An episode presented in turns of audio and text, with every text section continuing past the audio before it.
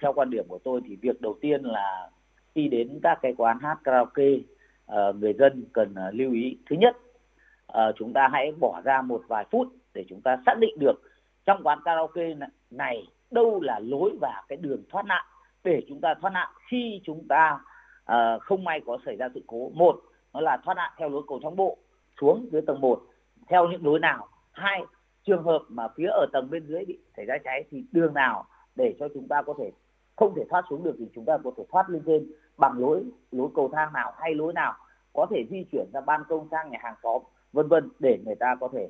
thoát nạn được. Cái thứ hai là mỗi người cần phải trang bị những kiến thức và kỹ năng để thoát nạn được ở trong các cái đám cháy, đặc biệt là trong các đám cháy ở các quán karaoke thì nồng độ khói rất là lớn, đặc biệt là nồng độ khói khí độc do cháy mút xốp và bàn ghế. Thế thì ở đây thì khi di chuyển thoát nạn thì những người mà ở trong những quán karaoke khi di chuyển thoát nạn lưu ý bằng mọi giá phải bảo vệ được cơ quan hấp. Thì ở đây thì chúng ta thấy là trong các quán karaoke sẽ có sẵn các khăn vải ướt để chúng ta có thể sử dụng, hoặc đồng thời có thể sử dụng quần áo, sử dụng nước đá ở trong các cái phòng hát để chúng ta nhúng vào đó để bảo vệ cơ quan hấp. Cái thứ hai là di chuyển thấp người, bởi vì sao? Vì khói nó có xu thế bay lên cao và chúng ta di chuyển thấp người, di chuyển theo men, theo tường, theo đèn exit, theo đèn chỉ dẫn để di chuyển thoát nạn. Tuyệt đối rất nhiều, chúng ta có thể thấy là rất nhiều những nạn nhân trong các vụ cháy quán karaoke hoặc quán bar vũ trường thường chọn phương án là nấp vào trong nhà tắm và nhà vệ sinh thì hay sẽ rất nhanh sẽ bị thiệt mạng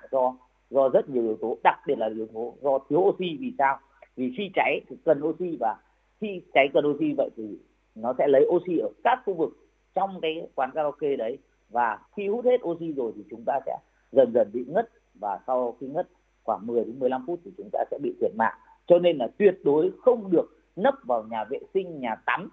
để chờ thoát nạn, mà hãy nhanh chóng cố gắng tìm các cái lối thoát nạn để di chuyển thoát nạn một cách an toàn nhất.